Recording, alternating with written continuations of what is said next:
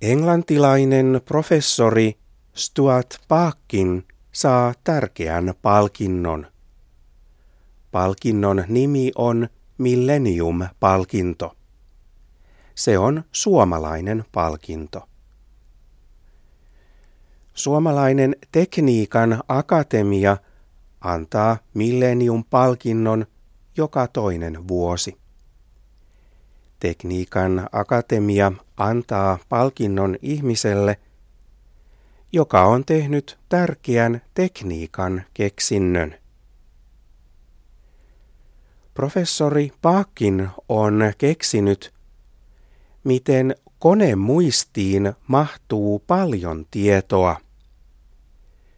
Nyt koneissa voi olla tietoa tuhat kertaa enemmän kuin ennen.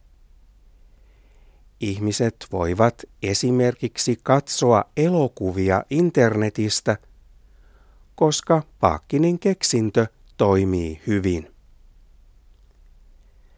Professori Paakkin on iloinen palkinnosta. Millennium-palkinto on miljoona euroa.